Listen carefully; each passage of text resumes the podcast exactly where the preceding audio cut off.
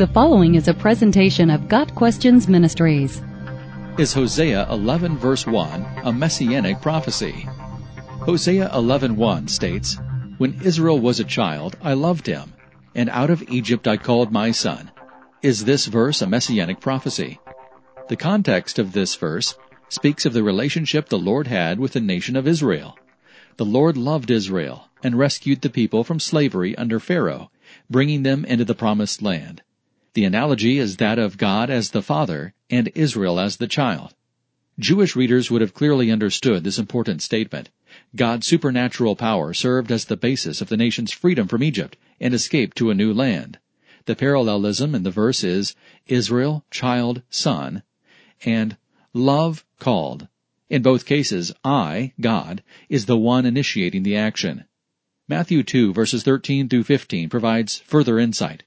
Now when they had departed, behold, an angel of the Lord appeared to Joseph in a dream and said, Rise, take the child and his mother, and flee to Egypt, and remain there until I tell you, for Herod is about to search for the child to destroy him. And he arose and took the child and his mother by night, and departed to Egypt, and remained there until the death of Herod. This was to fulfill what the Lord had spoken by the prophet, Out of Egypt I called my son. Matthew uses Hosea's statement to show that the coming of the Messiah is an extension of the Lord's love to his people.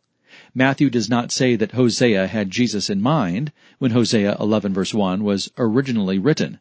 Instead, Matthew says that the experience of Jesus matched what Hosea had written about Israel.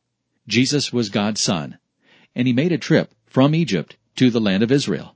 Matthew was showing that Jesus completed what began with the Exodus connecting Jesus with the promise of Abraham and the leadership of Moses. The calling of God's Son, Israel, began in ages past and found its completion in the coming of Christ to fulfill the law and the prophets. In summary, Hosea 11 verse 1 is not a messianic prophecy in the same way that prophecies such as Isaiah 9 verse 6 are. Rather, it is a pictorial prophecy. That is, there are similarities in the Old Testament passage to a New Testament truth about Christ. This Old Testament picture of Christ is called a type. Matthew 2 verse 15 can be seen as an analogy. Matthew is providing a connection between Jesus and God's people of promise. As a Jew writing for primarily Jewish readers, Matthew found it important to point out many of the similarities between the nation of Israel and their Messiah, the one to fulfill the prophets. Matthew 5 verse 17. Got Questions Ministry seeks to glorify the Lord Jesus Christ by providing biblical answers to today's questions. Online at GotQuestions.org.